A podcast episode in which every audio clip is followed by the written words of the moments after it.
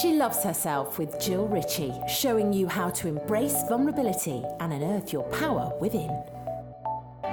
Welcome back to season five of She Loves Herself, the podcast, guys. It's Friday, and I have a gorgeous guest um, that I'm really excited to share with you. Um, but before I do, I want to just very quickly tell you about the Empowered Women Authentic Success. The doors are open for enrolment right now. This is my signature program where I take t- take six incredible women on a 10 week journey of their lives of self discovery, of rediscovery, of self honor, of self truth, of connection, of authentic success. It is called the Empowered Women Authentic Success. This will be the third time of me running it. Um, and I am so proud of this incredible program that I created back in 2021 and the lives that have been transformed from these women really coming together and honoring themselves on the deepest level. So, doors are open. The links are dropped in the bottom of the show notes. If you do want to get in touch and take a space, this is probably the best way to work with me. You will be coached by me every single week. You will work through content on a weekly basis, and we get together and we have a call and you are coached by me every single week. So it is an epic, epic transformational journey. So if you want to do it or you want to chat about it, please get in touch. Links are below. And also you can, you know, you can get in touch with me via Instagram or email me hello at jill-ritchie.com. So let's get into today's episode. I have the very, very, very incredible Kute Blackson. So Kute Blackson was born in London, but he decided to follow his truth and follow his soul path and leave with two suitcases and headed to America to live his his truth and has never looked back. Kute Blackson is a transformational speaker and a national best-selling author of You Are the One. His new book, The Magic of Surrender, is out on the 5th of May, and he has the most amazing, amazing gift for anyone that purchases this book gets to go to his three hour seminar for free. Now, I know, guys, when you listen to this, you're going to want to get the book anyway, but the three hour seminar, I mean, hello, what a gift, what a gift to get because Kute is not only uh, an international speaker, his network is phenomenal. I mean, he has appeared on the Larry King Now show. He has, oh my God, been interviewed by the most incredible people. He has also interviewed the most incredible people Les Brown, Jack Canfield, um, to name but a few. I mean, he's absolutely phenomenal. Byron Katie, Byron Katie, how can I forget Byron Katie? Um, this guy is phenomenal. He just lives and breathes truth and authenticity, which is everything that I I hold and you know close to my heart. Um, so he's definitely speaking our language. If you like this podcast, you're going to like his. You're going to like him. His energy is amazing too. So um, we talk about the magic of surrender. We talk about embodying, you know, truth and trust and honoring yourself. And you know, it's not always the easiest path to take, but it's it's true to you and not living your life through someone else's expectations of you. So, without any further ado, guys, enjoy this episode. And if it resonates, please let us know what you thought of it, share it with people, and leave us a five star review. Have a gorgeous Friday, and I'll see you back on Monday for another 10 minute Monday Love Punch to kickstart your week. She Loves Herself with Jill Ritchie. Well, welcome to She Loves Herself, the podcast. Kute Blackson. Thanks for having me. Oh, it's so good to have you on here. I have just been saying to Kute before we started recording, I've been listening to him in my ear all week. And I know that you guys are going to love his energy and, um, yeah, everything that he stands for and what he's going to talk about um, well, we actually we've not totally scripted what we're going to talk about. We like to have a, a lovely open conversation, but I know for sure you guys are going to love what we're going to talk about today. So, Kute, welcome to the show. Um, and are you in LA then, Kute? Is that where you yes, are? Yes, right now I'm in Los Angeles. Yes. You're in LA. but you're English, you're British. I grew up in London. You grew up in London. So I grew up in South grew up in South London. And, South uh, London, yeah. Used, so there's so be, much. Uh, used to be a, a, a, Glasgow Rangers fan. Oh, did you? Um. I love this. No, this is okay, right? So I, I have a family. We're split. My partner and the father to my children, he is Glasgow Celtic. My sister, my stepdad, and that side, they're Glasgow Rangers. Coop. I, used love, I, used to love, Celtic too. You know, uh, I, I, used to enjoy them. But you know, Graham, Graham Souness, Kenny Dalglish all the great, okay, all the great Listen, ones, you know, the, the legendary, the, the legendary Graham Souness and Kenny Dalglish. Yeah, my partner is a massive Kenny Dalglish fan. I love so, Kenny Dalglish. Oh, for sure. And it's so nice to have you on here. And what I love, Kute, before we talk about what we're going to talk about today, um, I want to just get a bit of the audience to get a bit of background on you because sure. when I was reading about you and listening to you this week, I absolutely loved it. I love to hear a story of someone who packed two suitcases mm. and headed off to almost, you know, seek my fortune, follow my dream. So I want to take you back to almost your your childhood, I guess, and oh, just oh. talk to us about where it came from because a lot of people will look and they hear success stories and they're like oh yeah you know he's done so well and you know he's been on these amazing tv shows with these incredible people you know les brown and and all these people. But actually how did it start for you? Because again when people love to hear a success story but when they see someone who you know seems to be doing so so well for themselves they almost think well how am i going to do that? You know how yeah. can i how can I live that life? How can I surrender and just, you know, really go for my dreams and make them happen at, you know, at sure. whatever age they're at, right? Sure. Yeah, look, I came from nothing. And I always tell people if, if I can do it, you can do it. I mean, I, I didn't go to college, uh, grew up kind of poor, you know, uh, didn't have any special connections. Then I came to the US knowing literally not one person, two suitcases, and $800 in my pocket. And so, no skills. so, so if I, if I can do balls, it, anyone can do it. Yeah. still. I, I, I, had courage. And, and, and for me, I've always followed my soul.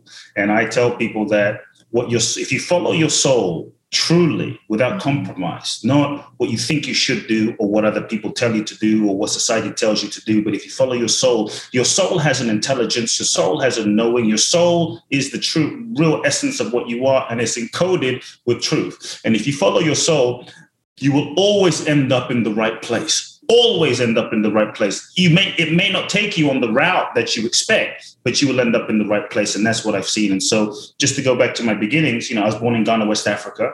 My father was from Ghana, is from Ghana. My mother was from is from Japan.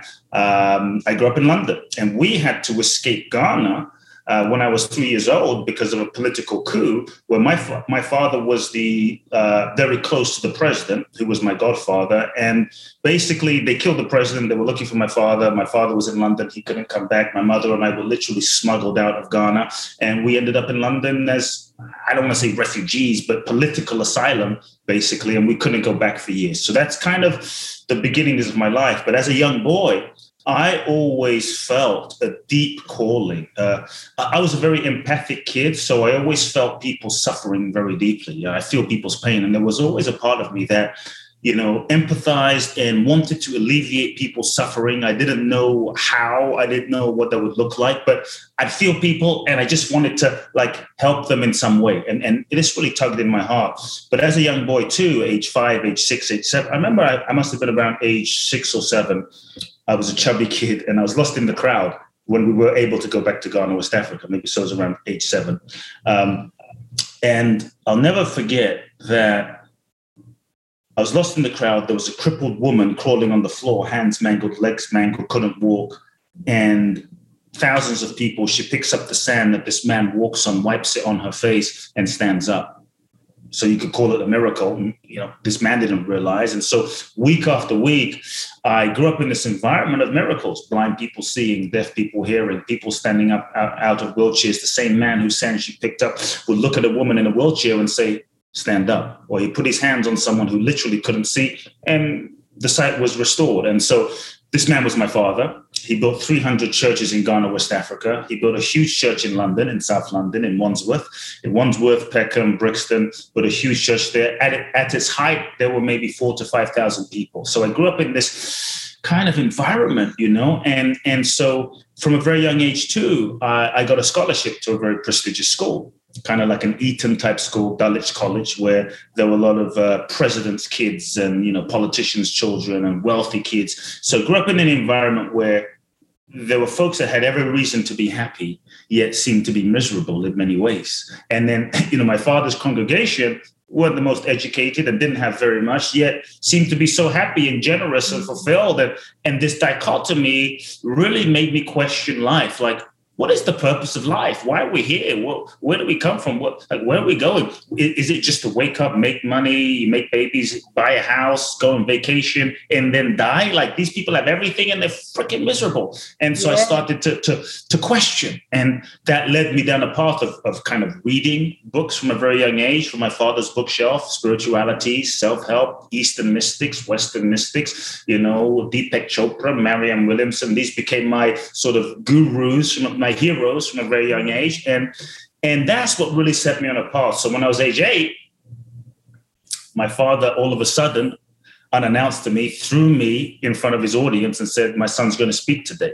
And that began my speaking career. And yeah. words came out of my mouth that I didn't really understand, but things flowed.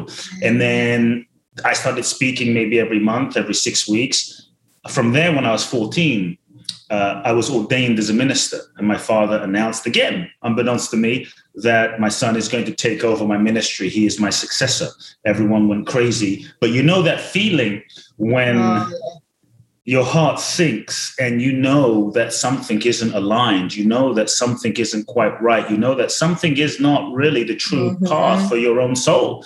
And yeah. so my life was set out for me, right? My life yeah. was set out for me, planned for me, all these expectations and honestly, I, I was too afraid to speak my truth. I was my fear was if I told my father how I really felt, I would lose his love. I would be outcast. I'd be abandoned. I'd be alone. And so for four years, I said nothing. I went along with it, you know, justifying and rationalizing, and and also going through a lot of soul searching, inner turmoil, questioning, depression, confusion. And after four years, you know, in, in the UK, uh, we do our A levels and then it's university. And so for me, I'm like, shit, what do I do? I, I don't want, I chose not to go to university because I felt in my soul a calling. And that calling was to come to the US.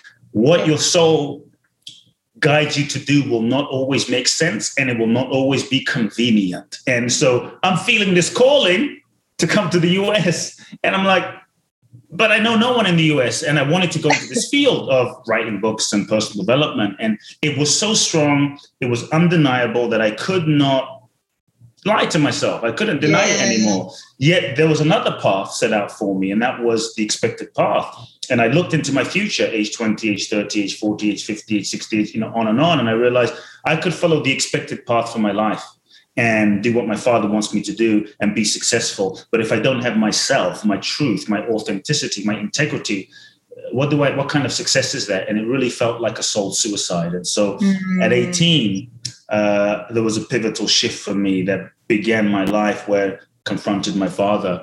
You know, sometimes people think that you have to eradicate fear and have no fear in order to live your dreams and follow your destiny. Mm-hmm. For me, I was terrified, and for and sure. I think, and I think part of life is, you know, feeling the fear, acknowledging the fear, and and developing the courage to move through the fear and the resistances and the mind. And so, had this conversation with my father told him I'm not taking over. A cut a long story short, we didn't speak for two years, which was brutal and heartbreaking and difficult and challenging. But deep in my heart, I knew what I had to do. Deep in my yeah. heart, I knew, as difficult as it was, that this was the right decision. And so, it, you know, a, a, longer story short, uh, I ended up winning a green card in the green card lottery, and uh, you know, 50, yeah, fifty-five thousand people. Uh, at least at that time, I don't know about now. Around the world, fifty-five thousand people, you know, get selected for the, for the green card from around the world. So it's called the DV1 Visa Lottery, and I was in I was in the the the, uh, the library for my school in Dulwich College. Kind of, I had just spoken to my father a kid with no money, no support, no family, no siblings. My only my mother supported me as mothers do, uh, and and I felt this dream to come to the US. And I said I said a prayer one in the library. I'm like crying, feeling so alone, so abandoned by life. Like I feel that, like I, I said, God, the universe, I feel this dream. I feel it's true, but there's no way to make it happen. And I feel so alone. You know, there's moments where we feel so alone, and I said, if all of these books and self-help books and spiritual, if, if this stuff works, if it's real, like I need a sign. If I'm not crazy, yeah. I, I need some kind of like sign, some support, some grace. Literally within, I don't know, 30 minutes, someone hands me a magazine called The Economist. I look at the back of the magazine. I'm like, this is weird. You know, we've got to follow the clues in life. And it says yeah. in the back of the magazine, it says the American government's giving away 55,000 green cards in the green card lottery. That's when I felt chills in my body. And, you know, I think it was like six months later, I ended up winning oh. a green oh. card. And that's what really confirmed confirmed things for me. And then I came to the US and that began my journey to suitcases new no one.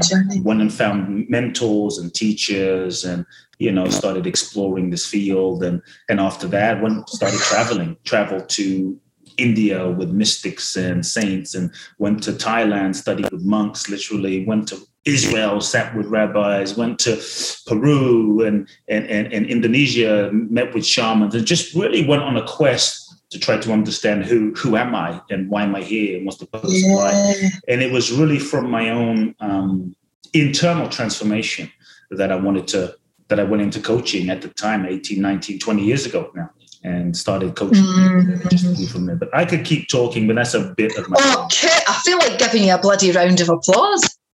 like round of applause. I mean, that is absolutely amazing. I went on that journey with you. I saw you as that 18 year old, you know, and that 14 year old when your dad announced it, and then that feeling. And I was there with you. You're a great storyteller. We'll come on to that yeah. later about your, yeah. your book. But actually, I went on that journey with you there. And I think, whilst it's different, I think everyone can relate at a point where our lives get mapped out and we conform because we mm-hmm. believe that you know we choose attachment over authenticity. You know we want to feel so attached like we, we do. We abandon our needs to meet the needs of other people because we're so scared of being rejected of upsetting people because what does that mean when someone's upset? And what you said and, and what i wanted to touch on was when your dad had announced that this was your life mapped out for you but that was his dream right and the reason yeah. it didn't feel that way for you because thanks, Dad, but you know what? that wasn't your dream. That was that wasn't my that wasn't my soul. And I and I really also had to acknowledge and realize that you cannot be truly happy living someone else's life. No. You cannot be truly fulfilled and happy um, being someone that you're not. And I think the place that I had to start in that four years of soul searching and and what i would encourage anyone listening in as they relate it to their life because we all face those moments in life you know um, i think one of the things that really blocks us or stops us from from truly breaking through from really being fulfilled and happy from really transforming from really going to that next level mm-hmm.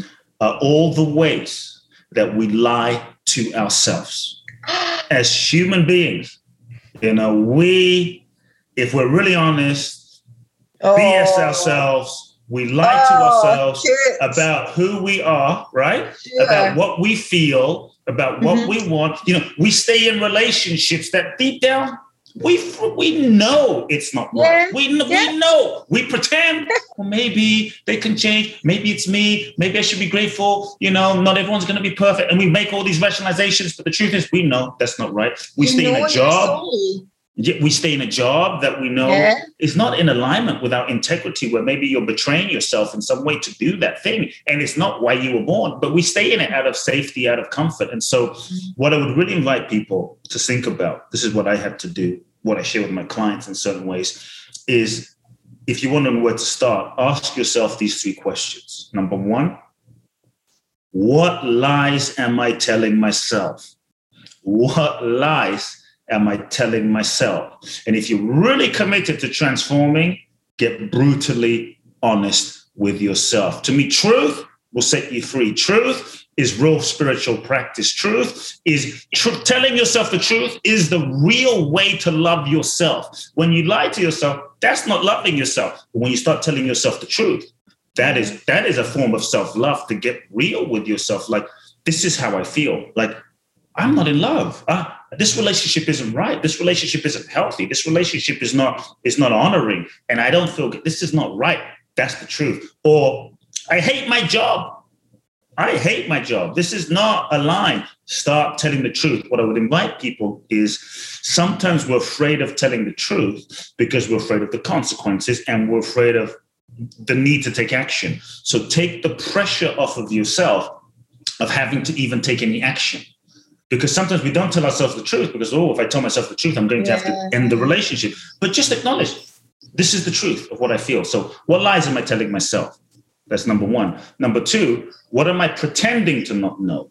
Because sometimes we play a game of confusion. Like, "Ah, I'm not sure. I'm confused. I don't know what my purpose is. But really, as we said, we know. We know what our purpose is. We know what we need to do. But there's the fear of, oh, if I really acknowledge what my purpose truly is, I'm going to have to do something about it. Mm-hmm. And, and but if I don't acknowledge what my purpose is, it's kind of a self-protective mechanism to be able to stay where I'm at and not have to take a risk. And and we can always be safe in this comfort zone of having the mm-hmm. future fan, the hope of the future fantasy that we never live into. And so, what am I pretending to not know? And the third question I would invite everyone to really sit with is, what is the cost? In other words, what is the cost, the pain? What is the cost of lying to myself? There is a cost of lying to myself that we often deny, we often don't acknowledge, we often distract ourselves from. When we lie to ourselves, it's painful.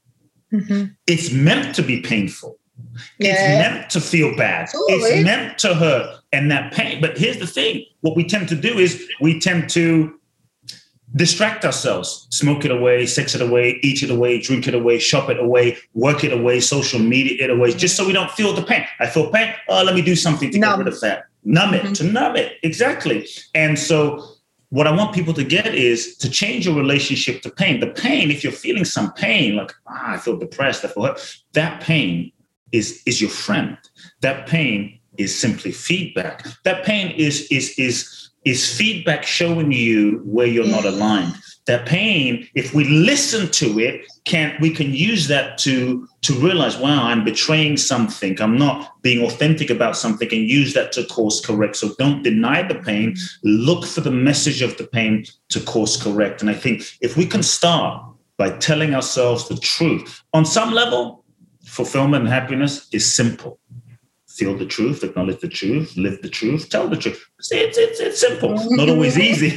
Not always easy because of Yeah. our conditioning, but that's where we can start. And that's what I have to do is really tell myself the truth, which takes a lot of courage. And when we don't, we end up wasting so much of our life, so Mhm. much time, you know, time that we cannot get. We stay in relationships for 10 years, 15 years that we know isn't right.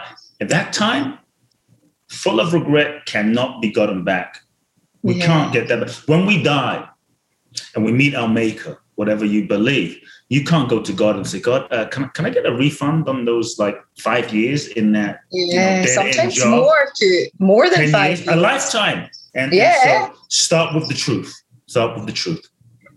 Oh, oh my goodness. So interesting. Everything you're saying, I'm like, yes, yes, yes, yes, yes. And I talk about this a lot. And actually, it's so interesting because I did an episode in season, well, probably every season I say this, and it was headed The Lies We Tell Ourselves. Oh, there we go. Oh. Wow. The lies we tell ourselves.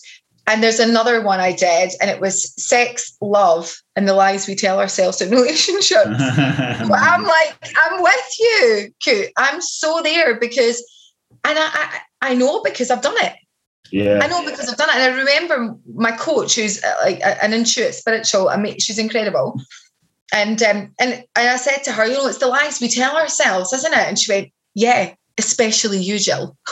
Mm. And I was like, Mm. oh yeah, I'm still doing that. And the thing is, we are so we, we do so much, right? And and you know, you when you're on this journey of like unpicking and and working through some stuff to really connect with the true essence of who you are.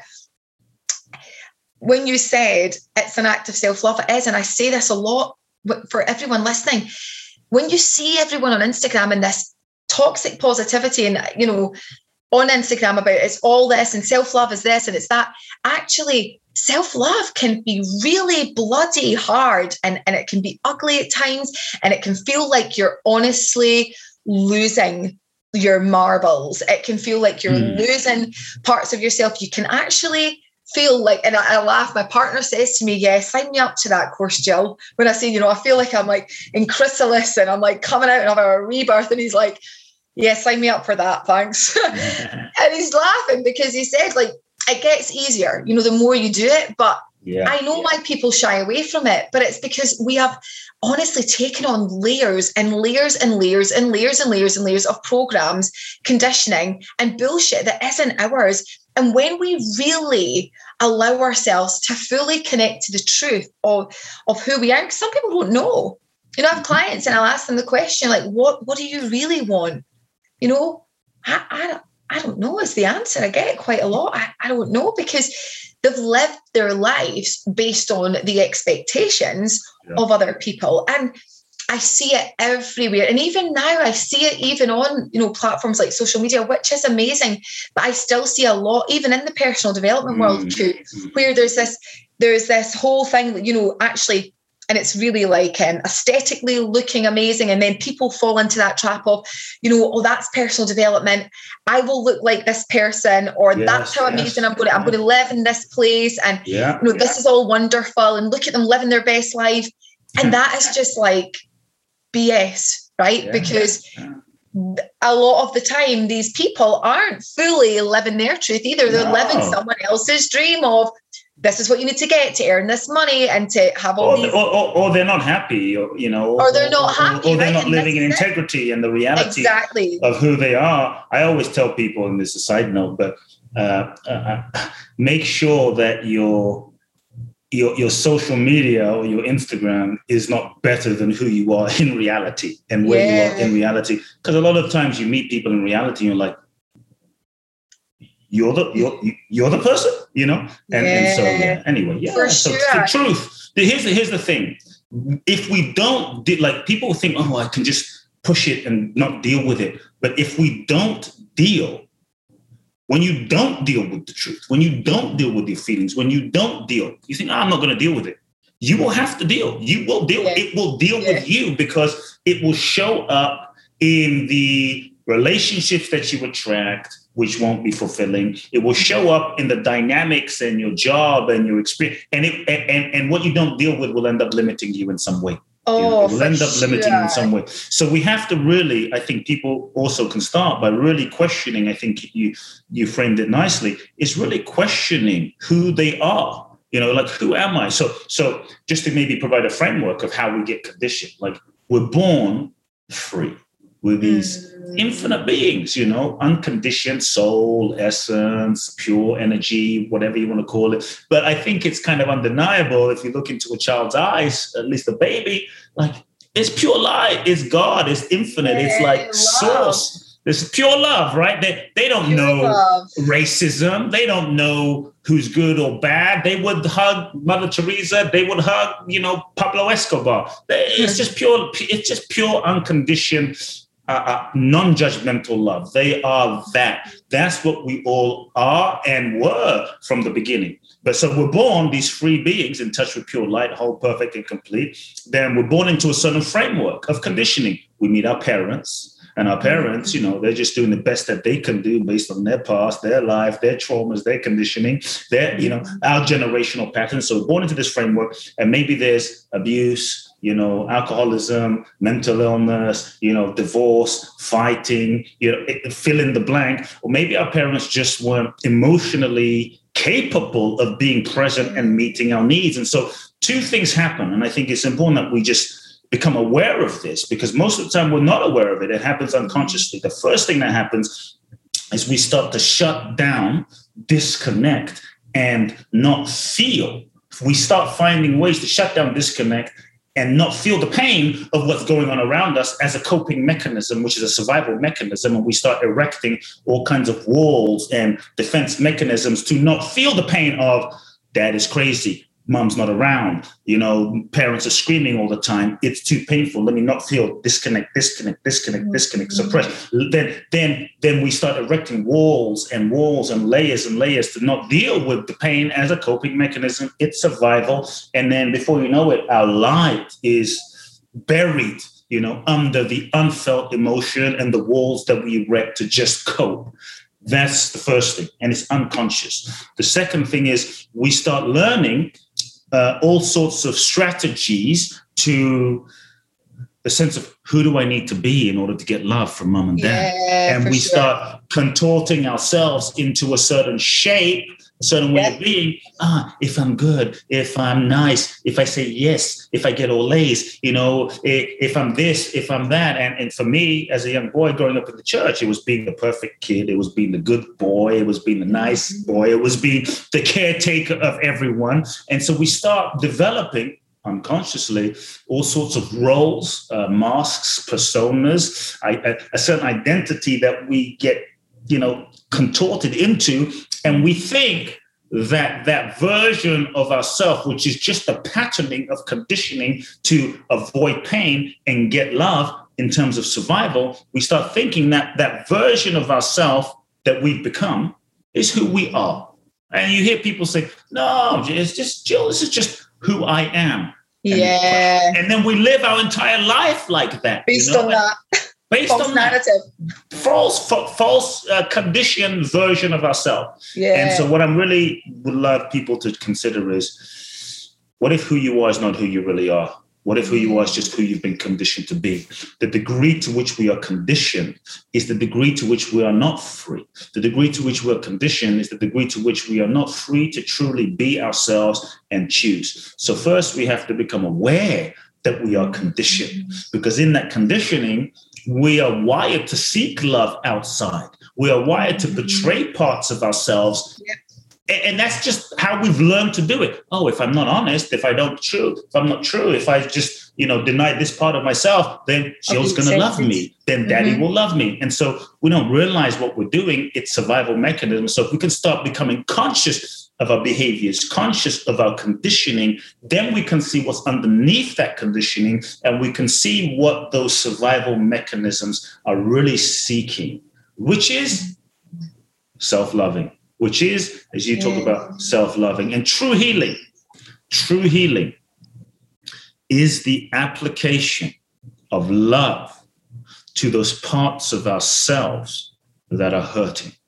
And so mm when we're able to realize that, wow, yes. I'm sabotaging, I'm pushing people away, I'm acting this way, I'm doing this, and it's not bad, even though it might have a negative impact. It's not bad. I'm not bad this part of me is just trying to protect me or get me love in some way, but maybe in an unhealthy way. But it's the mm-hmm. best way I know how to, based on my five year old self, based on my 10 year old self. And I think when we can realize that, we can stop judging ourselves and saying, you know, because many times when we see our patterns, we're like, ah, what's wrong with me? And I shouldn't be doing that because I read in this book that this is what I should be like, and, and yeah. I shouldn't do that. And so then we start judging ourselves, mm-hmm. not realizing that judging ourselves reinforces the very behavior that we're judging.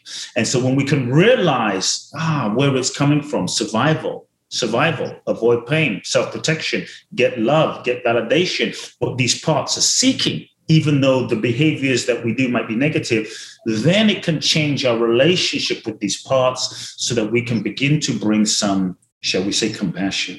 Compassion. Mm-hmm. And so remember, healing is applying loving to those parts of yourself. And the more loving we can apply to those parts of ourselves, and it's the parts of ourselves that are hurting and hurting the most that need the most loving They and do. need the most compassion. And that's how we heal. You cannot you know, there's there's this thing in personal growth now where you gotta crush it, you gotta push it, you gotta like, you know, suck it up and run 400 miles and just you don't be a don't be don't be a bitch, just run, just do I it, don't complain. No, Yeah. Yeah, there is something to be said for not being a victim, but we don't realize you, you cannot, you know, in the name of improving yourself, you cannot, Uh-huh. you cannot heal yourself by abusing yourself. You know, you- You, cannot abuse yourself into being a better version of yourself. No, And- it's and- again, and it's so- false. It's It's false. It's. And uh, it's it's- not. It's not sustainable. Okay, you you might produce a behavior modification for a moment, but it's not a sustainable way True. of true, authentic loving. The only way for sustainable change is to embody and honor, like self honor, your truth. Yeah. That's the only way to have sustainable. And everyone wants inner peace, right?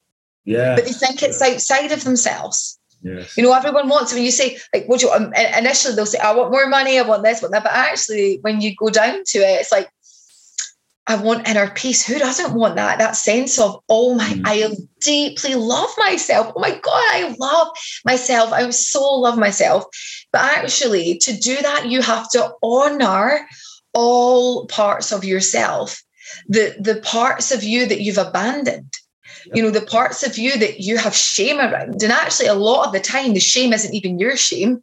It's Yeah. someone's belief that's put on you and you know you've gone against that or whatever whatever that looks like. Often it's not even your shame. Shame is you know something else that's been put on you um, and you haven't met that need for someone.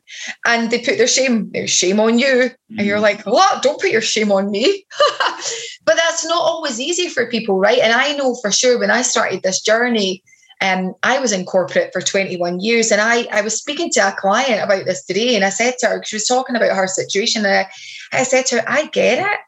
You know, for 21 years, I, I completely abandoned who I was. And I remember looking in the mirror, I had my, my two little boys, and I, I remember looking at myself thinking, I don't even know who I am because I had so many masks and I didn't think I was a false, you know, what you would consider a false person or, you know, two faced. Yeah. But I guess there was a way I was living this false reality, not intentionally. I just didn't know another way. But I knew for sure that it didn't feel right. It made me sick. My hair was falling out. And you were talking about it shows up in your body, that whisper becomes a roar. And not only does it impact your relationships, it can really impact your health, gut problems, you know, um, skin conditions, and you know, lots of different issues. I mean, as And that's and, that- and that's how you know.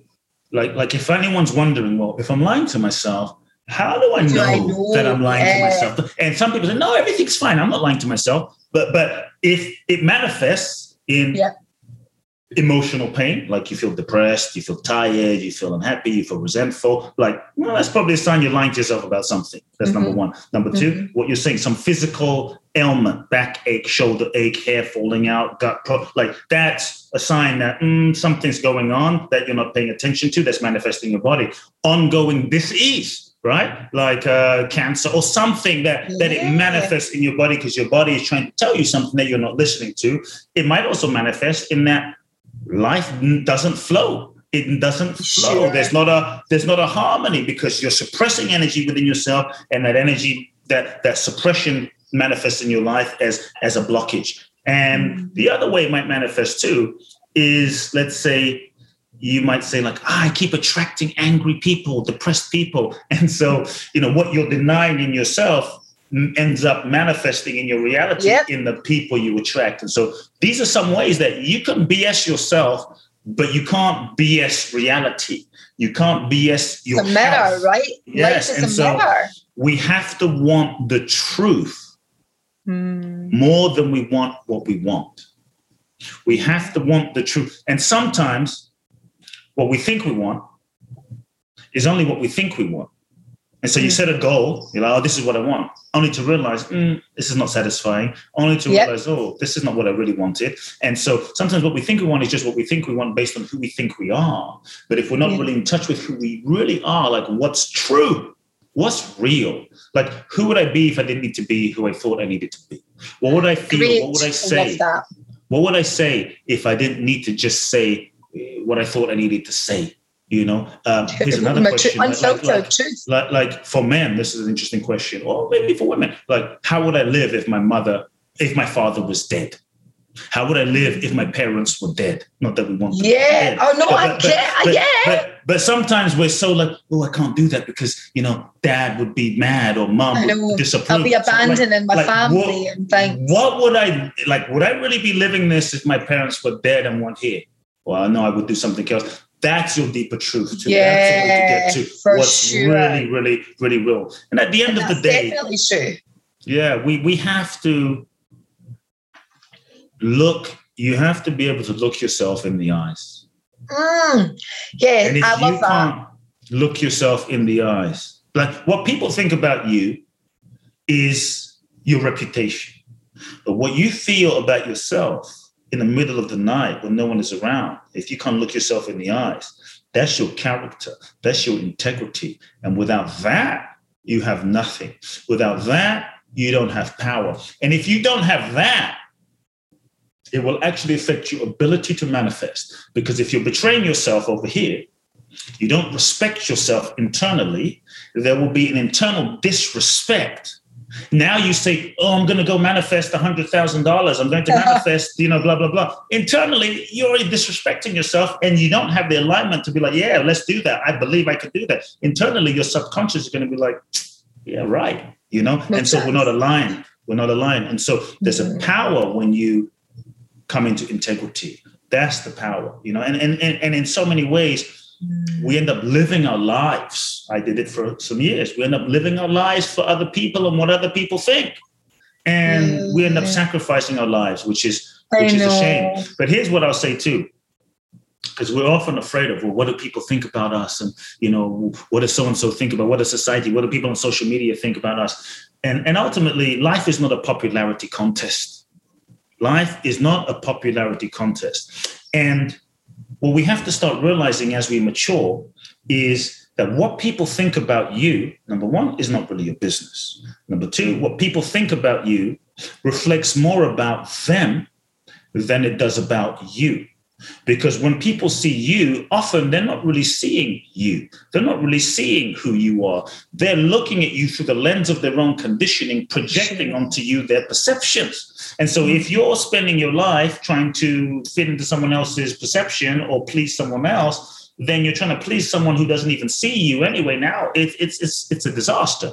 And so I think the greatest gift it's and one of the greatest courage, courageous things is to be who you are. The greatest gift we can give the world is to be authentically ourselves and share that gift with the world. And I think that is part of the process of life. That's really um, that takes a lot of courage and a lot of surrender.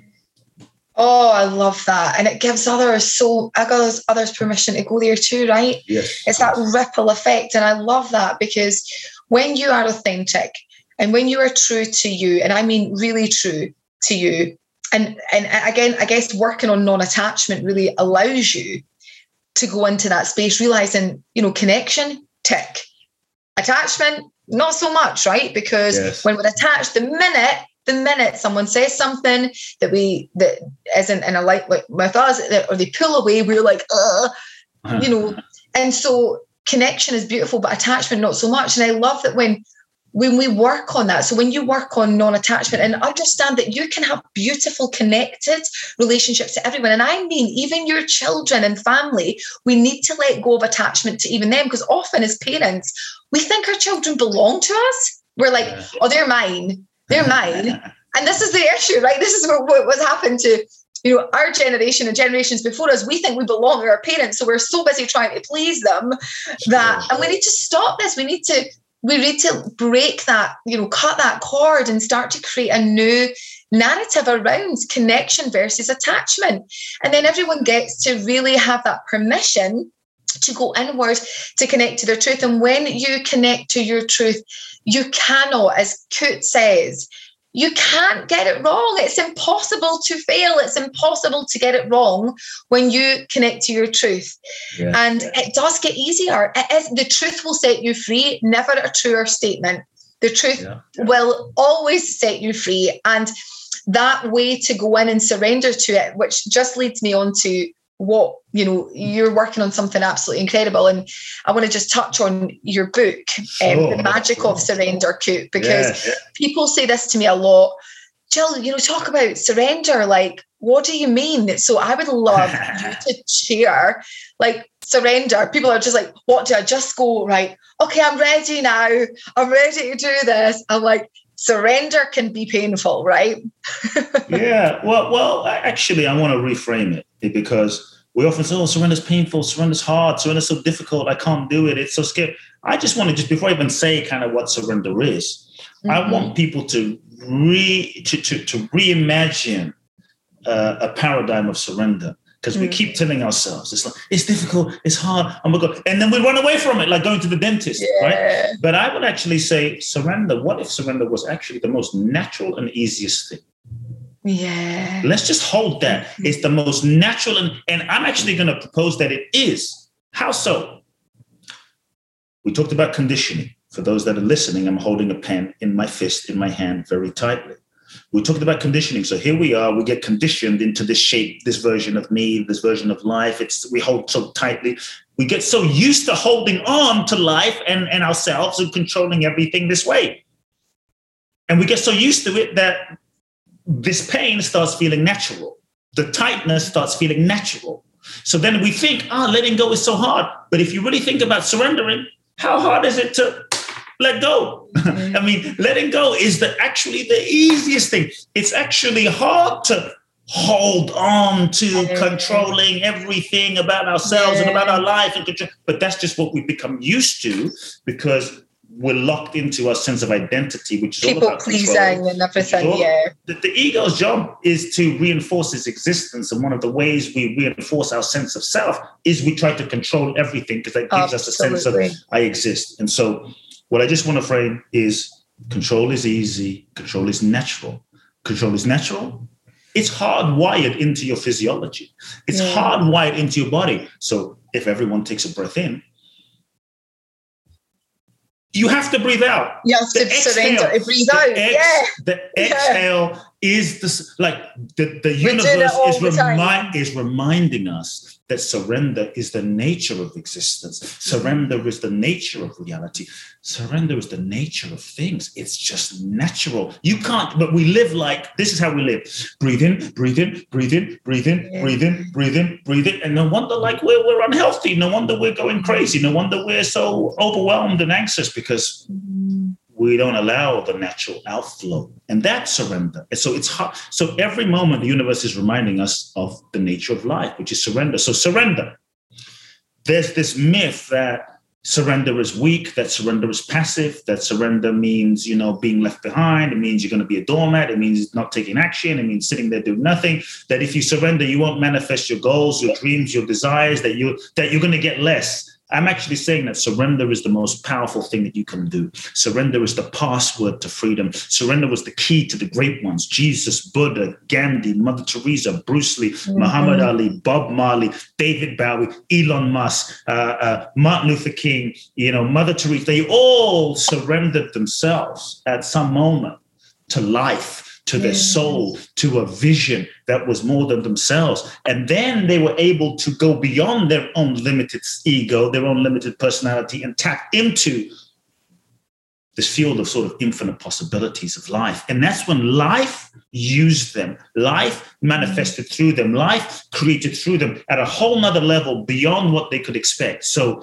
what if you surrender and you didn't get less, but you got more? More than you could imagine with your own personal sense of self right? More because the mind is limited. Whatever we can imagine with the mind is limited. It's limited. And in so yeah. many ways we're limiting life and not knowing. And so surrender is to take the limits off of life by letting go of control. At least the the the illusion of control because we think we're in control, but maybe we're not as in control as we thought. Maybe the mm-hmm. last couple of years have shown us you're not as in control as you thought. And so I think we've all been in a global seminar of surrender as a humanity, mm-hmm. really having to let go, living in uncertainty in these times. And so surrender is letting go of control, the perception of control.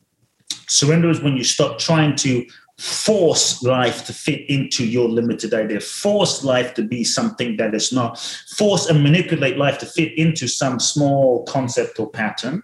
You know, and, and I tell people forcing something to be something doesn't make it so. Forcing a relationship to be doesn't mean it so. And so, in so many ways, we live life forcing things to be something and we're not happy because we're always having to hold it together. And so surrender yeah. is giving up this force, this manipulation. It's letting go of the idea of who we think we should be and how we think life should be so that we can open to the life, the, the intelligence that is seeking to express through mm-hmm. us. And so there's a question. And I think when we really do that, then we're open. Then life can manifest through us. And what life totally. can manifest through us is beyond what oh, we can manifest on our own small, you know, what we can write on a on a journal. I mean, I'm not saying yeah. don't get clear, but here's the thing: we're conditioned in personal development to, to, to ask the question, what do what do you want? What do I want? What do you want? What do you want? Get get clarity. Get clarity. but the thing is, many times, as we said, you get what you thought you wanted, only to realize yeah. that ain't it because the mind is limited. It's only able to conceive a small and there's many things that we thought we wanted like a relationship only to realize shit that wasn't really real. That wasn't what i wanted you know? And so the mind is limited. So when you create from the ego or the mind you can manifest but it will often be a limited manifestation. When you ask yourself not what do i want? But in surrender the question becomes what is it that life is seeking to manifest through me? What is it that life is seeking to express through me? What is the deepest impulse of my soul of life that is seeking to express through me? And be willing to feel that, be willing to listen to that, be willing to uh, uh, attune to that. And then you can align your thoughts, your visualizations, your thinking, your actions, right? Uh, your strategy align that with the deepest, most authentic impulse of your soul. Then from that alignment, you go into action. So it doesn't mean passive, sit there, do nothing. Once you catch the, the vision and the true alignment of what's real, the truth, then you move into action. Then you then surrender means you give 100%. You go for it fully. You you you know you throw everything at the wind. You you just go full on 100% without attachment yeah. attachment. So uh, what I'm saying is, then you don't get attached to the goal because sometimes we get so attached to the goal, like this has to be my soulmate. This has to be this way. This has to work out that way. And sometimes mm-hmm. the goals that we are envisioning, it's not about the goal. The goal is just a necessary carrot or, or, or carrot or, or puzzle piece to cause you to go on a journey. And it's more about the journey and who you become on the journey than the goal oh, itself. Yeah. But we get so attached to the goal being the goal that we're not mm-hmm. actually open to what life is seeking to do. And it turns out to be so much more. Like, look at Mandela. Should he have not spent 26, 27 years in prison? Should he have not? Like, like obviously, I don't wish that on anyone. But what if he hadn't? What if he forced some things? And what if he had it? What if he resisted something? We wouldn't have the Mandela that we have today. Mm-hmm. And maybe it took 26, 27 years for him to develop the mental, the emotional, spiritual capacity to become the Mandela that we know, and for the consciousness of the world to yes. align with him, so that when he came out, he the consciousness was behind him, the world was ready, but he also now developed such a depth of soul force for sure that, that he was ripe to fulfill his destiny. And so surrender is openness. Surrender is a living in alignment. Surrender is letting go of control and allowing ourselves to be lived by life. You know, that's yeah. that's really what I'm inviting people to do. Oh wow. So much yes to everything you've said there. wow. Yeah. Wow. Oh my goodness, I could I'm like, that was just incredible. And I I relate and I I see I I the, the goal thing and I know everyone listens like, oh yeah, this goal, this goal. And, and when you get it, you're like, oh wow, mm, that's not really it. That's not really the thing. The biggest experience I had in 2021 was a full moment of surrender. And it felt like I I didn't even know what was going on. I just kind of went off the, off the chart. And I went through this process and I, in meditation, all I could feel was this energy of two hands holding on to something so tightly and it was almost like this ego death, right? And it's so interesting when I sort of came out, it was like three months. And I remember um, the things that I thought was in alignment with me, Kute, had just no place. I was yeah, like, yeah. yeah, I don't want that now. Yeah, yeah I don't feel like that anymore. That's just that surrender. That's it. That's it, right? It's like, whoa, wow. And honestly, I just feel like so many things that I thought were the things. There you go. Are not the things. And, and we hold on to those things. Oh, right? because you're the like, yeah, but I need hold, it. Because it's my identity. On to those, it's, yeah, we hold on to those things because the ego needs to reinforce its identity, which is its yep. sense of existing. The challenge is the next level of our lives will require the next level of us. And the next level of you will require that you release what's no longer in alignment. The challenge is we hold we tend to hold on to you know all those things out of a sense of familiarity and identity and safety and self-preservation, not realizing that holding on keeps us stuck. It keeps us stuck, it keeps us blocked. So I would invite everyone to sit with what is it that's no longer in alignment? What is it that you need to release and let go of? Because it's when you let go of what's no longer a vibrational match, and when you let go of those relationships, when you let go of those addictions, when you let go of fill in the blank, then you make the space. Yep. In this space, then you're truly available for life. Sometimes we say, God, please bring me, you know, my soulmate. Meanwhile, you're in this toxic relationship, you know, like, oh, I'll let go of this person when my soulmate shows up. It doesn't work that way. No, that's why, that's why the book is called The Magic of Surrender if here's the equation if you want the magic you've got to surrender it's not the other way around if you want the magic you've got to surrender. And we want the magic but we don't want to surrender. And we want the magic then we're going to surrender. You've got to yeah. surrender first and Trust. then that's when the magic Trust. shows up. Yes. Yeah. Exactly. surrender. So my goodness i cannot wait. I need to get this book right? So paperback tell us when tell yeah. us everything, everything. I want to know everything that you've got going on. So book okay. whatever everything so that people in, can in, a, in, in a nutshell um, the paperback version a new paperback version comes out may the 3rd go to amazon get the magic of surrender. That's number one. You, we, we dive into all these concepts in in a very digestible format. I'm doing something special. For everyone that gets the book you get to attend this very special one time only seminar with me on may the 7th i've never done Woo! it before. It's called reinvent life three hours immersive. We're going to deep dive, going to help you reinvent yourself, connect to your truth, you know, release your past and catapult you forward into sharing your gifts with the world. It's going to be a really powerful three hour deep dive live seminar virtual. So you can do it from Scotland. You can do Yay. it from, you know, wherever you are. And uh, yeah. so basically, get the book on Amazon before May the 3rd. So get it now. And then the, the website to, to, find out more info is www.kuteblackson.com. My name, K U T E Blackson, B L A C K S O N.com forward slash reinvent seminar. Kuteblackson.com forward slash reinvent seminar. Go there, all the details are there. Uh, once you get the receipt from Amazon for the paperback, just enter the receipt number and yeah. you'll be registered and spread get the, the word. Yeah, my website, wow. Instagram Facebook. I'll put all that... of your links, everything yeah. you've just said. I'll put it all in the show notes. Oh my goodness, and I'll share them. Um, we're going to get this episode out really soon, so the guys have plenty of time to do that. Thank you very much. I will definitely be there. Yes, that is so exciting. Oh wow, what a gift, Kute! That's amazing. Amazing to give that back to people, and because already in the book they're going to get so much, but to give them that three-hour workshop so so amazing and yeah. so generous. Yeah. And guys, you want to know more about the magic of surrender, which I know you will. You need to attend this workshop and get this book, right? Yeah, be great. Kute. It has been an absolute pleasure. You have raised my vibration. you know, we're in total different time zones here, but I'm like feeling buzzing. Good. I've got my Empowered Women workshop tonight. I'm like, yes, let's do this, sisters. nice. Thank you. Thank you. Thank you. Thanks for having me.